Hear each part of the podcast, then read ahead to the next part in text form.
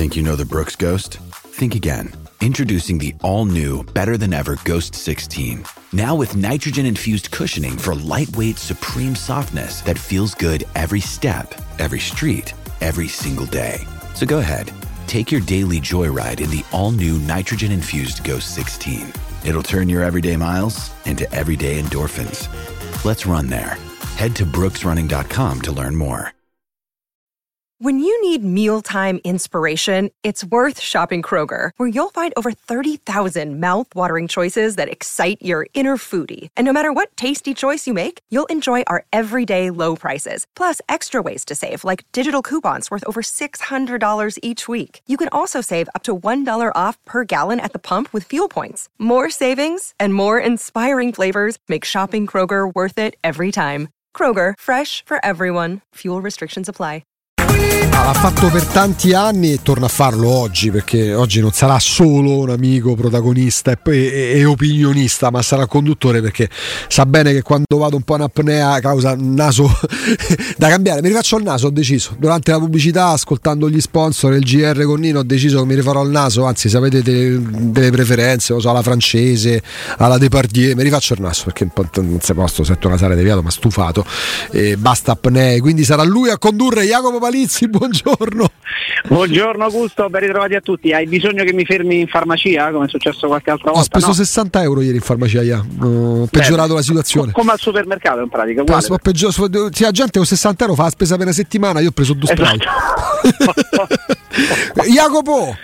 Dimmi. Come ci si avvicina Alde? Come... Parliamo proprio dello Jacopo uomo, lo Jacopo tifoso, lo Jacopo padre di famiglia, lo Jacopo che nasce ma quali cerotti per naso, Silver, ma quali cerotti per naso, ma che ce faccio che cerotti per naso? Il cerotti dopo l'operazione, mi faccio il naso alla francese, una, setto, una setta all'insù, no sta brocca che ho, mi rifaccio divento pure più bello, guarda che ti arriva a dire.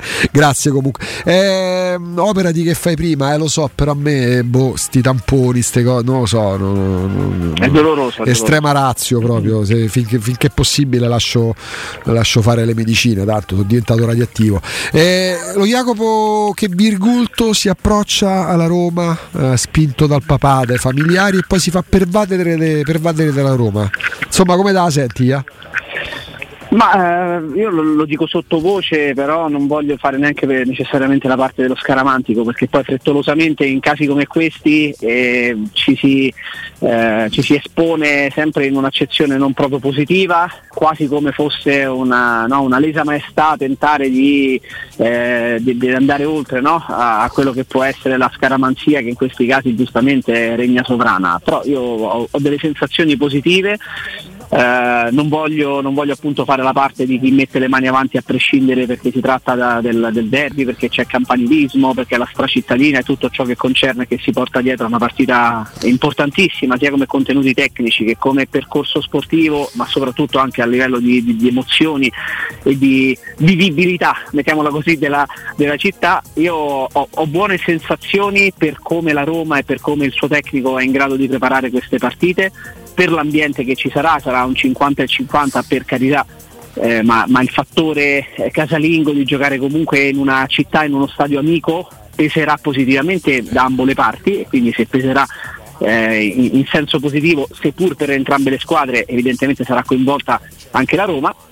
E, e, me la voglio vivere così, non la voglio vivere con l'ansia, non la voglio vivere con uh, la sensazione eh, e con il ragionamento chi ci arriva meglio, chi ci arriva peggio, perché in genere chi è avvantaggiato e chi ha i favori del pronostico, poi il derby, non mi interessa nulla di questo qui, mi interessa di, di avere negli occhi le ultime prestazioni della Roma, eh, faticosa quella in Coppa Italia contro la Cremonese, molto convincente per quello mi rigu- che mi riguarda quella eh, con l'Atalanta e buona e che non meritava quel solo punti, quel, quel zero punti eh, con cui siamo tornati da, da, Torino contro la Juventus. Quindi queste prestazioni e questi non risultati, però prestazioni, questi atteggiamenti, nonostante tante tante defezioni, mi fanno, mi fanno avere un approccio positivo per la partita di oggi pomeriggio. Mm, mm, mm. Tra l'altro ehm, stante le condizioni non ottimali di Pellegrini, Pellegrini o anche per scelta, perché comunque il centrocampo Paredes, Cristante e Bove a sorpresa portiero degli effetti positivi eh, in alcune partite,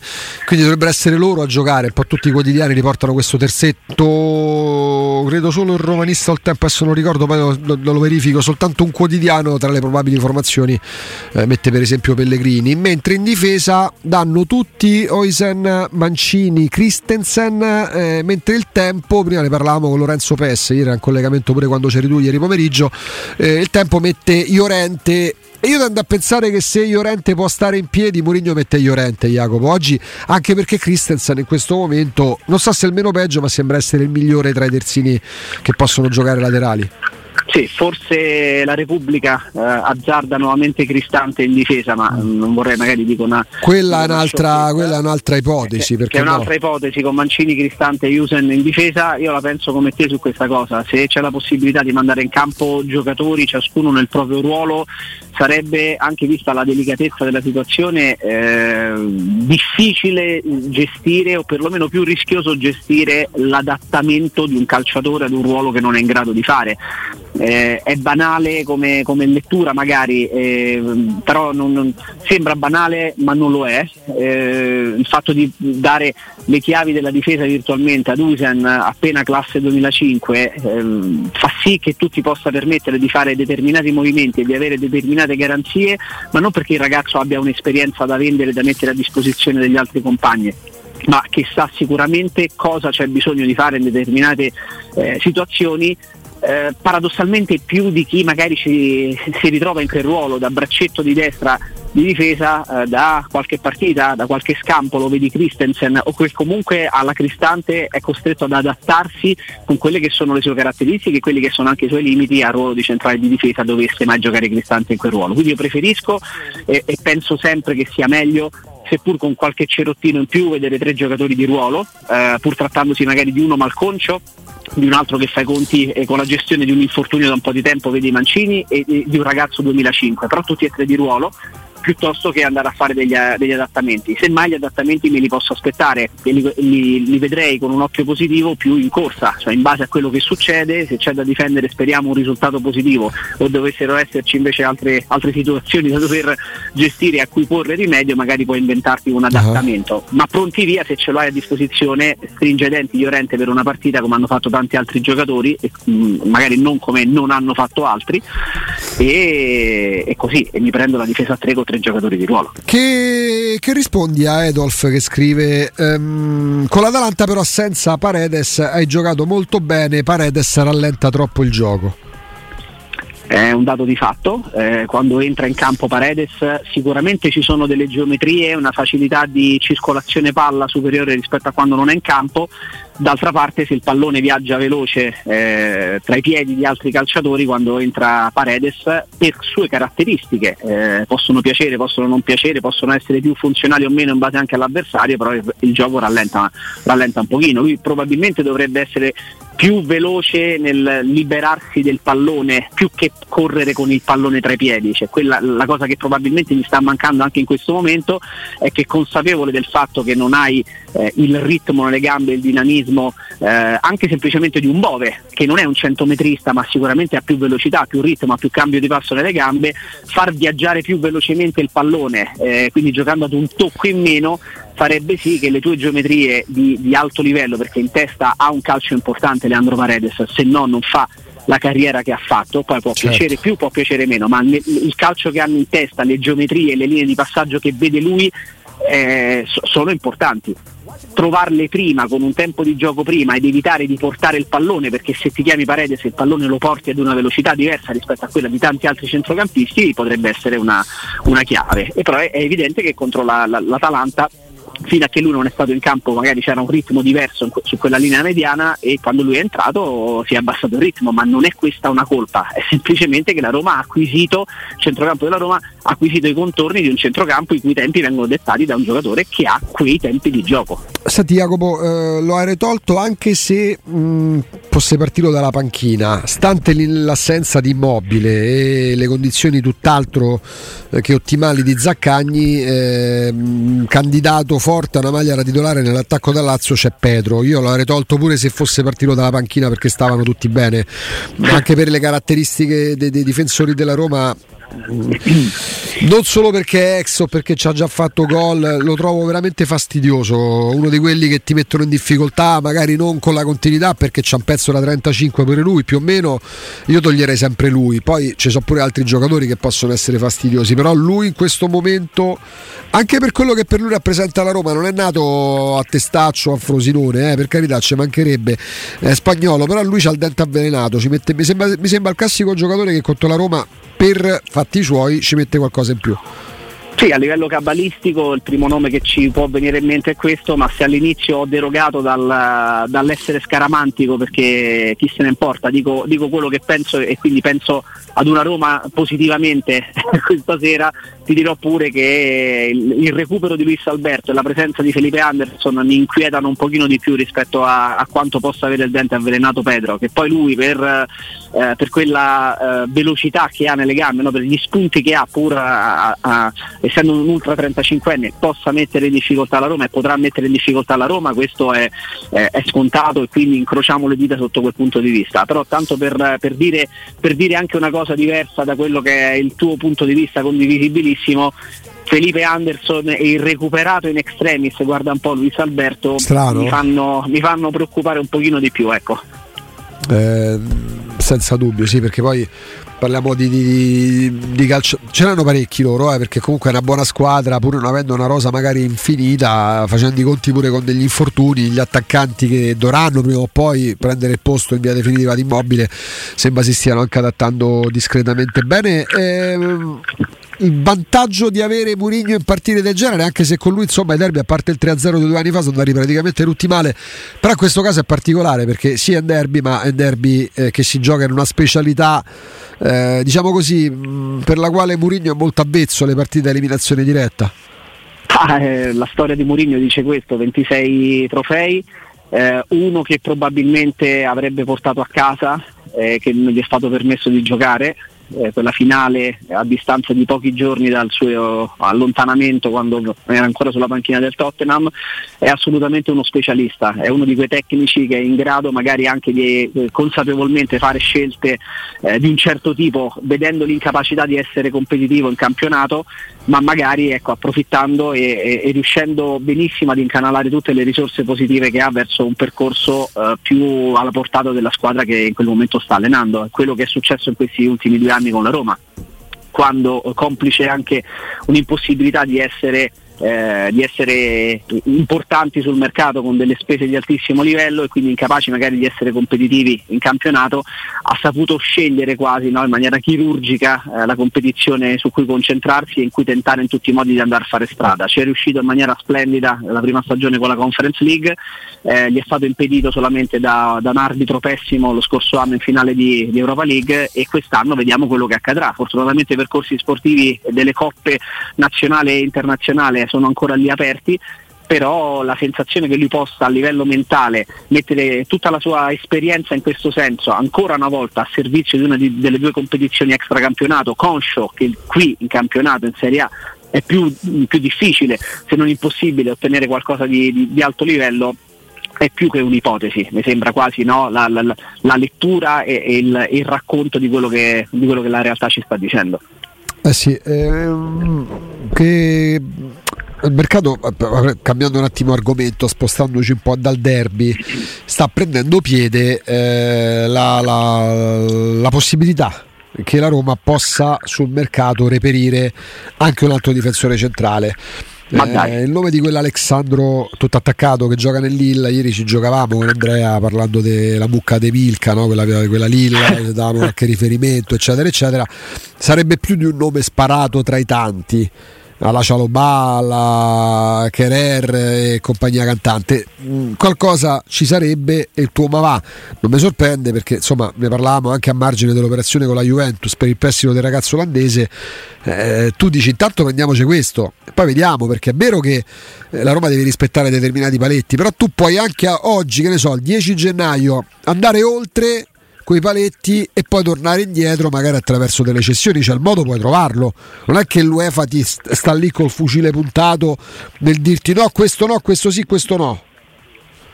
Ma, ma, ti dico di più, intanto prendiamoci questo riferito ad Usen e a quello che ci siamo detti nei eh. giorni scorsi ma non in maniera superficiale, perché questo ragazzo viene e gioca. Cioè, dire l'espressione intanto prendiamoci questo sembra essere destinato ad un ragazzo che tu hai preso in un'operazione anche discutibile e che poi vai a destinare a, alle sorti sportive della primavera. Cioè, la Roma prende Usen perché crede in Usen e perché lo manda in campo per 45 minuti dopo che nel, nel girone d'andata ne ha raccolti appena 12 eh, con, eh, con, la sua squadra precedente. Potrebbe farci riflettere questo, perché un ragazzo che è quasi ai margini della prima squadra, perché è ancora non pronto per fare la differenza lì nella Juventus, arrivi alla Roma e si ritrovi quasi con merito no? eh, nella possibilità di andare in campo di, di, da titolare e di farlo bene, ma questo è un altro discorso un po' più ampio però intanto prendiamoci questo, poi sicuramente non sarà l'unica operazione, è un po' banalotto, un po' semplicistico perché sembra veramente di aver preso un ragazzo giovane che non ha né arte né parte. Tu intanto hai preso uno che ha tutte le caratteristiche e le stigmate per poter fare il titolare nella Roma. Se poi ne arriva un altro, come sembra essere, come magari ti era sembrato sarebbe potuto accadere già, già una settimanella fa, tanto meglio perché faresti un'operazione che magari è più patrimonializzabile per te e che ti permetterebbe magari di mantenere più facilmente quel profilo in casa, quindi quella del secondo eventuale difensore centrale, e per quattro mesi, perché poi non sono nemmeno sei, sono sì, 4-5 mesi reali, ti prendi uno che è vero non è tuo, lo valorizzi per un'altra squadra, chi se ne frega, ma magari attraverso le sue prestazioni riesci ad ottenere quello che vuoi ottenere. Perché se facciamo questo discorso di, patrimoni- di non patrimonializzazione di Usen, che diciamo di, di, Lukaku? Ma sì, ma certo, è chiaro. Cioè, la, Roma, la Roma... Lukaku che stiamo valorizzando affinché poi il Chelsea in estate. Ma infatti la Roma ha fatto no, delle scelte, ha fatto delle scelte consapevole di farle in riferimento a calciatori che dovevano, devono rafforzare la squadra. Se parliamo di Lukaku, porca miseria.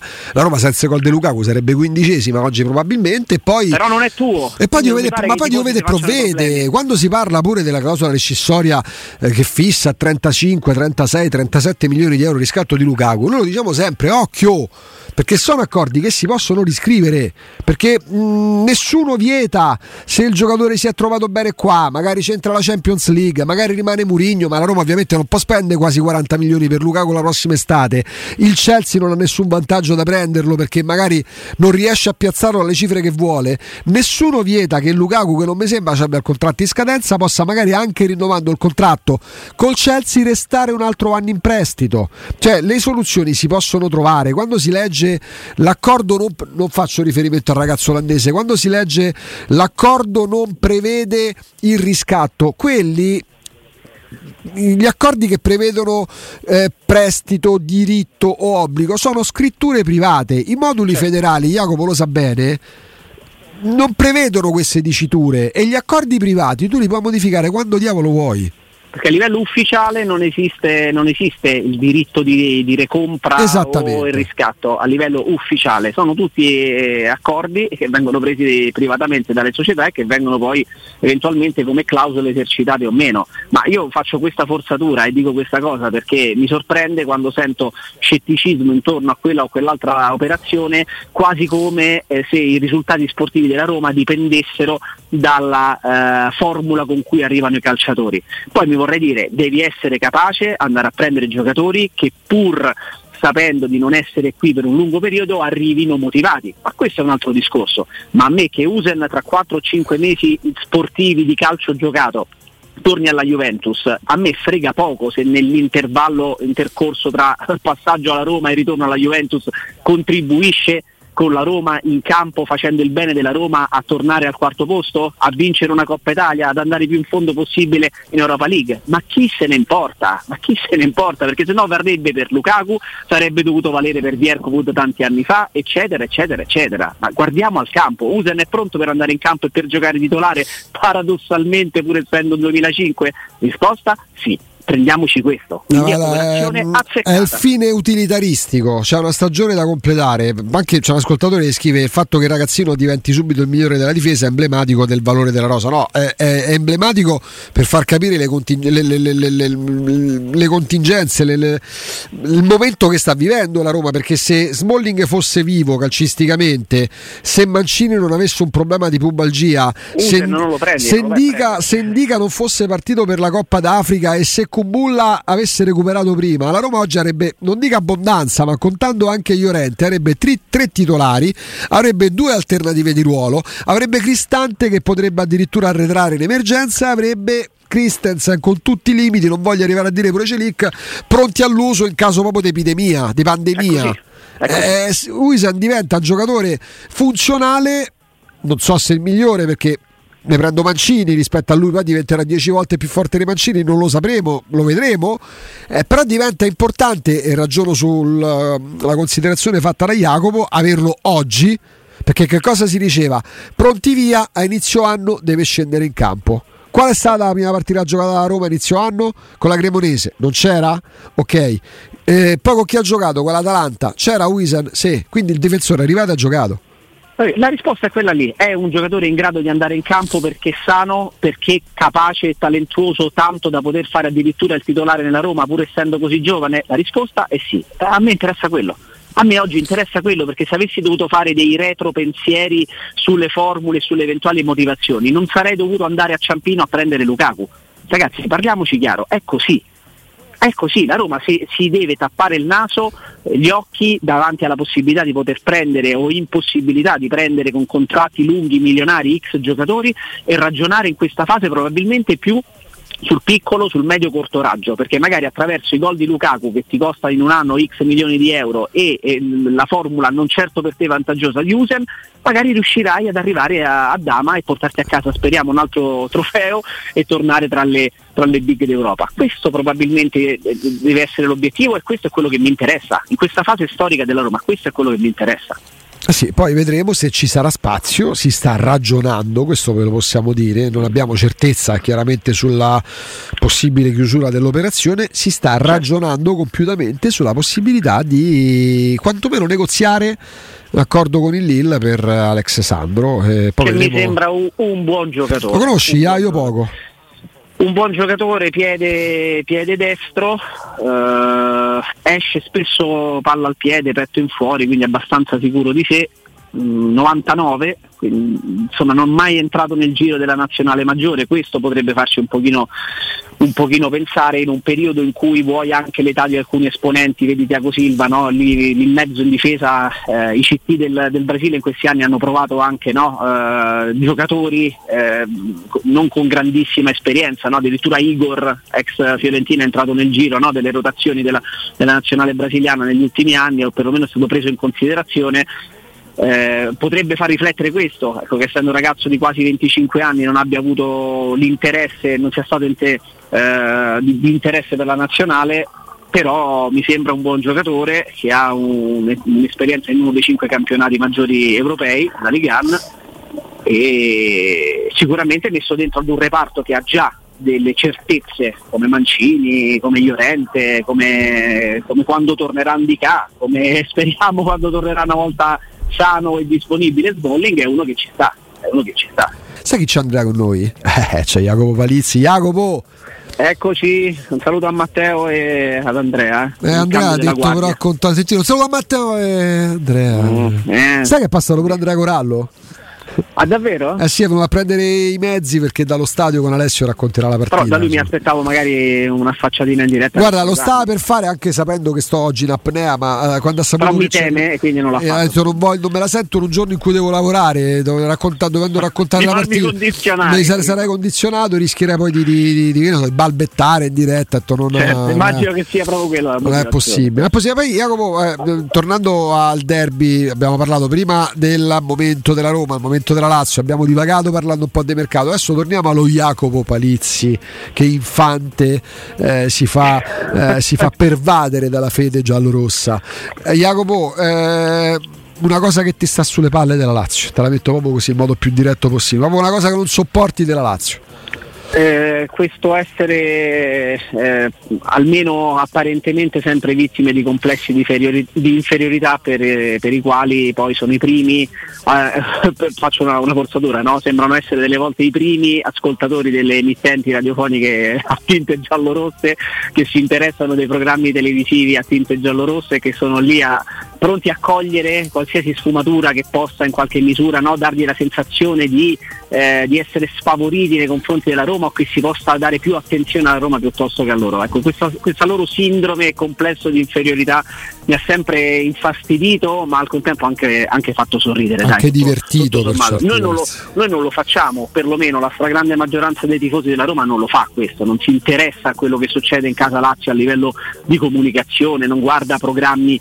televisivi che parlino della Lazio per andare a scovare se c'è stato un passaggio in cui si è voluto far credere che fosse superiore la, la, la Lazio rispetto alla Roma. Noi ce ne freghiamo di queste cose, quindi a me infastidisce invece chi, chi crede di essere vittima di un, di un complesso di inferiorità che può, che può, esistere, che esiste perché in, in, città è chiara la divisione eh, a livello probabilmente anche nazionale come tifo eh, siamo, siamo, più noi tifosi della Roma e, e, si dà più risalto a quello che accade in casa Roma e a quello che fa la Roma ma perché c'è più ritorno anche a livello, a livello commerciale perché interessa di più perché ha più appeal perché negli ultimi vent'anni parliamoci chiaro negli ultimi 20-25 anni complessivamente la Roma è stata una squadra più importante più piazzata più presente a livello europeo più spendibile è un, è un, dato di fatto. A scuola, vabbè, ovviamente tu andando a scuola a Roma, la maggioranza dei compagni di classe ti tifava Roma, suppongo, no? Sì, sì, sì. No, io non ho mai sofferto quello che raccontavi prima.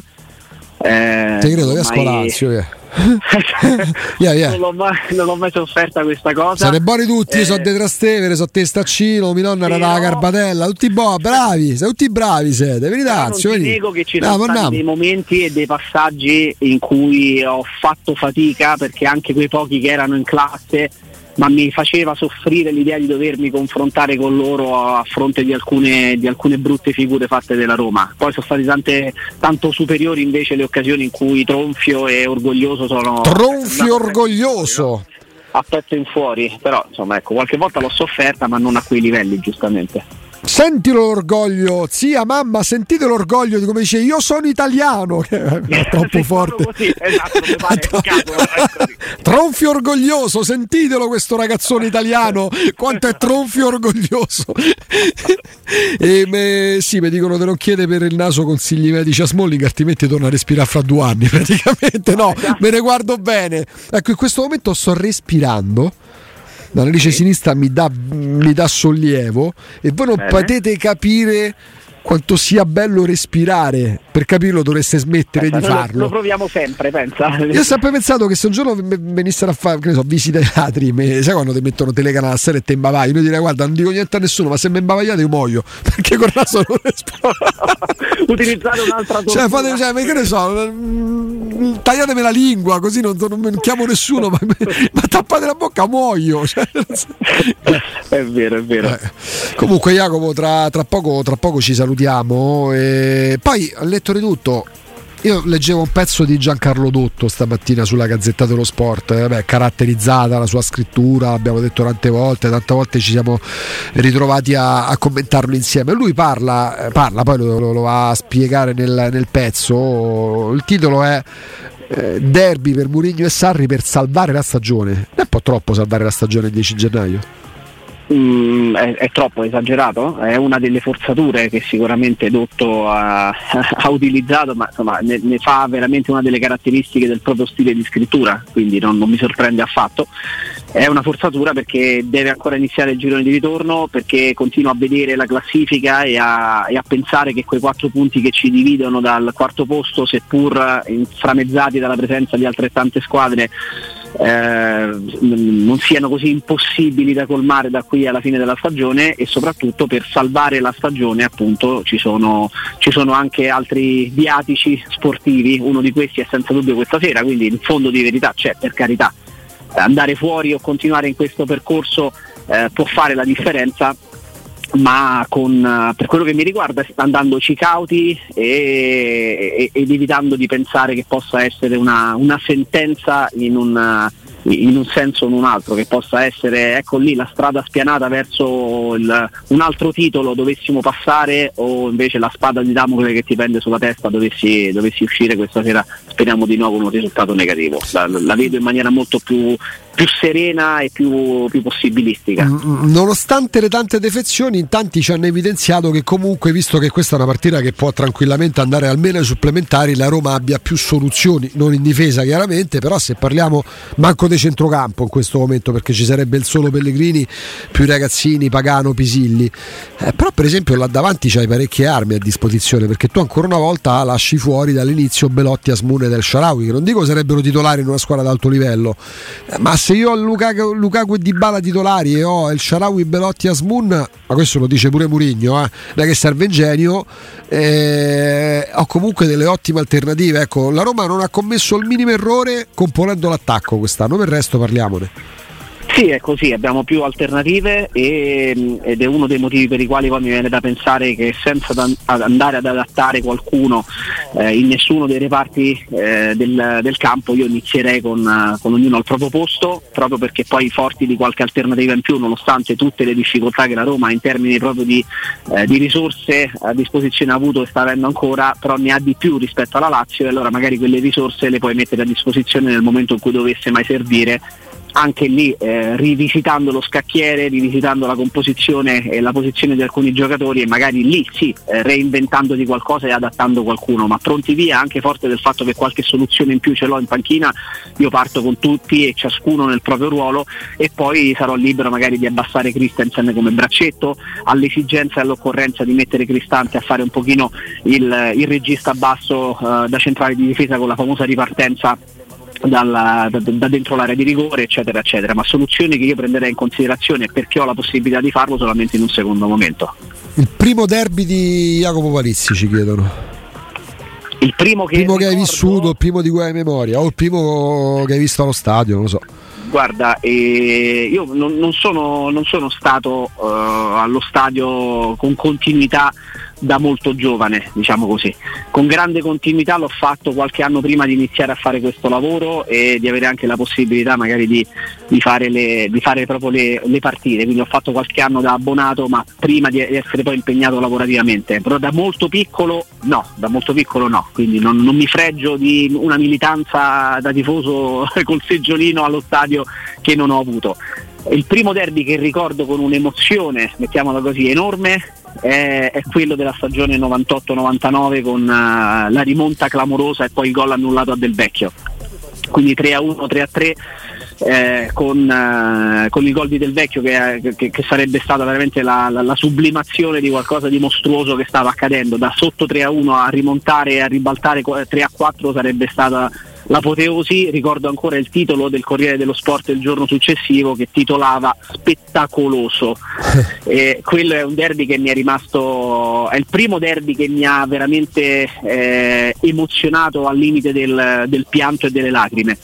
Poi ce n'ho un altro paio che, mi hanno, che, mi hanno, segnato, se vogliamo. Eh, uno è quello della stagione 2009-2010 per eh, il derby di ritorno in cui la Roma eh, era chiamata a difendere il primato momentaneo in classifica ottenuto la settimana prima contro l'Atalanta con l'Inter che si era sì. fermata mi sembra a Firenze uh-huh.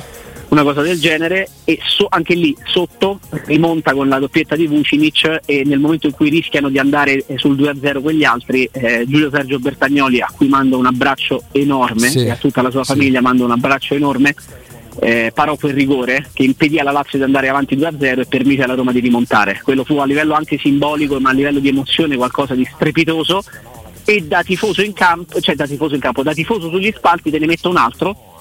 Eh, che magari ecco, non verrà ricordato con enorme, eh, con enorme emozione dai più, però io ero lì allo stadio e con la Roma ancora scottata e ferita dalla famosa finale di Coppa Italia eh, vedere dallo stadio la vittoria eh, per 2-0 su quella, su quella Lazio, stagione 13-14 e il gol di Balzaretti, le lacrime di Balzaretti sotto la curva sud eh, fu qualcosa che mi emozionò al pari di Balzaretti. Cioè io l'immagine mia allo stadio con mio fratello eh, abbonato in distinti sud che piango insieme a Balzaretti al gol di Balzaretti. Quella era una Roma costruenda, era una Roma che, aveva, che voleva rilanciarsi e che lo fece attraverso anche l'esperienza di giocatori come come Maicon, come De Sanctis, eh, le scommesse di Benatia, eh, eccetera, eccetera, eccetera, l'arrivo di Strottman e, e, fu un derby molto molto significativo per quello che mi riguarda e che mi emoziona tantissimo.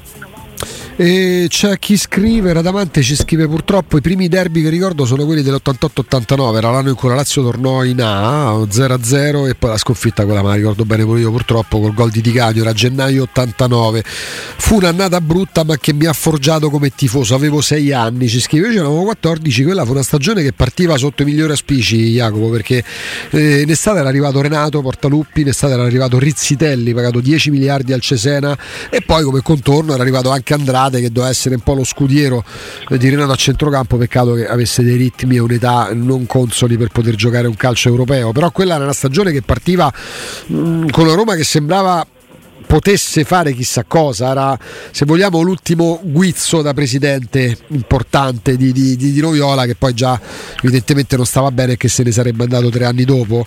Eh, quella era una Roma che provava a rilanciare e purtroppo sì. è andata come è andata eh, con l'Idolm prima allontanato poi richiamato dopo un 3-1 subito in casa dal Pescara tripletta retita fu un'annata folle. Sai cosa mi viene da pensare delle volte Augusto? Che, che chi è più della mia generazione piuttosto che della tua eh, si, quindi che sta intorno ai 36, 37 sì. o giù di lì, diciamo dai 33, 34, 36, 37, siamo lì, siamo tutti coetanei, delle volte non ci rendiamo conto, io mi sforzo nel farlo spesso, della fortuna che abbiamo avuto da tifosi della Roma nell'andare a vivere quasi un 25ennio di Roma che salvo delle eccezioni è stata quasi sempre competitiva. Io vivo la Roma e ho vissuto la Roma, ho conosciuto la Roma attraverso i ricordi di, di, di mio papà che mi raccontava di momenti estremamente difficili e bui in cui essere tifoso della Roma era una missione perché era molto più semplice porsi dei dubbi e farsi venire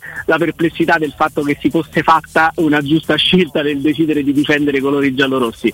Per noi eh, di questa generazione è stato tutto sommato anche più semplice e siamo stati molto fortunati.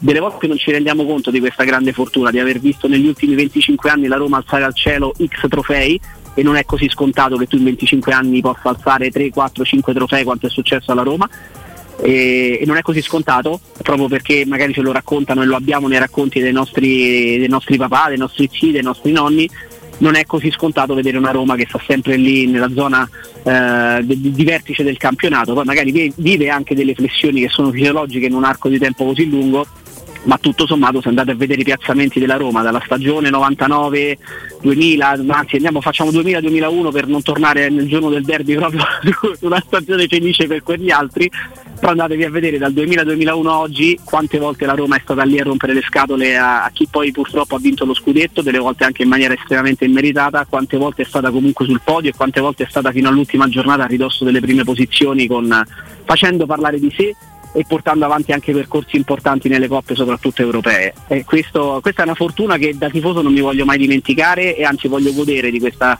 di questa cosa qua. Jacopo, grazie. Grazie a te Augusto, grazie a chi ci sta ascoltando, un abbraccio fortissimo e forza Roma.